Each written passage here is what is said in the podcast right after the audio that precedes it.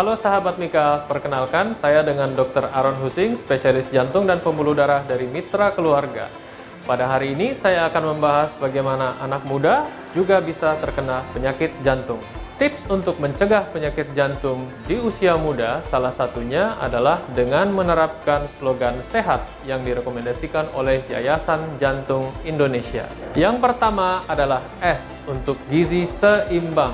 Anda dianjurkan untuk memperbanyak konsumsi makanan bergizi seimbang, terutama sayur dan buah-buahan. Yang kedua adalah E, yaitu enyahkan rokok. Karena kebiasaan merokok dengan paparan asap rokok dapat meningkatkan resiko penyakit jantung. Yang ketiga adalah H, yaitu hindari dan hadapi stres dengan sikap jiwa yang positif. Anda dapat mengelola stres yang dialami dengan kegiatan positif yang menyenangkan seperti berolahraga. Yang keempat adalah A untuk awasi dan atasi tekanan darah tinggi. Anda dapat melakukan pemeriksaan tekanan darah secara rutin untuk memantau tekanan darah Anda. Dan yang terakhir adalah T untuk teratur berolahraga.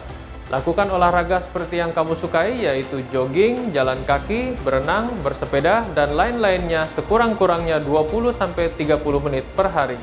Gejala penyakit jantung yang paling kerap dialami adalah nyeri dada. Dan nyeri dada yang dimaksud adalah sensasi nyeri seperti panas atau tertekan di tengah dada yang bisa menjalar ke ulu hati, leher, bahu kiri, lengan kiri, sampai ke punggung.